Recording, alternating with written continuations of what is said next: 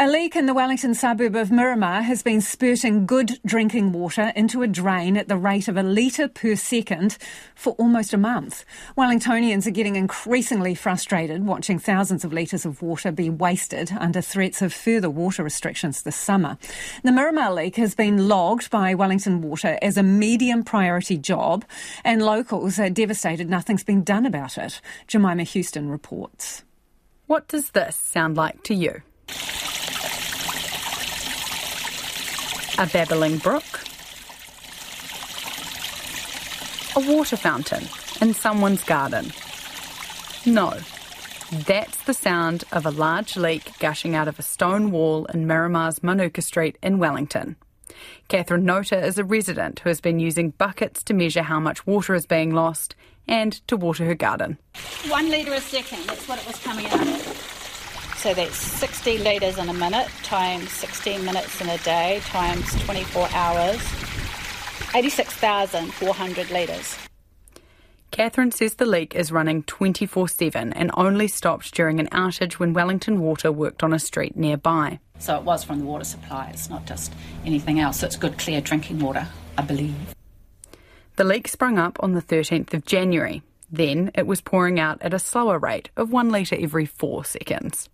A resident who didn't want to be named reported it to Wellington City Council that day. And then I followed up on that Monday, the 15th, and then again at the end of the week on the Friday, because they said they were going to send someone out to have a look at it, and they never did. The Wellington Water website confirms Manuka Street is a drinking water job. It's logged as medium priority, meaning 4 to 10 litres of water per minute is being lost, but there is no risk to public safety, loss of pressure, or risk to property. Motorists using Monorgan Road in Strathmore Park have been driving through large puddles caused by leaks for years, according to locals.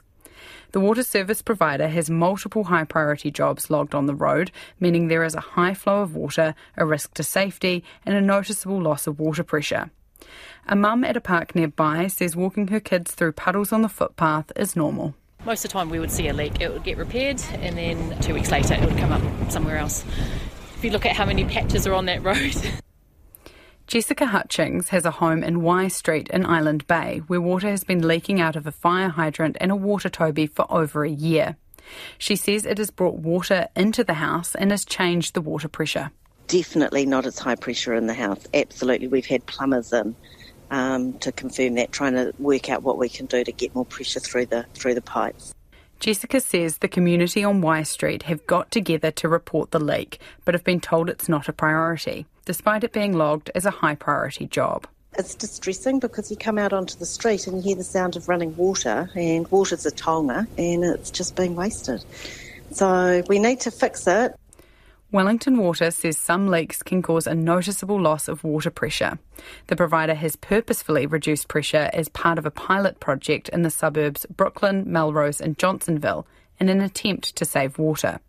The pilot started in January this year, and if it's found to be successful, pressure reduction will be implemented permanently in these areas.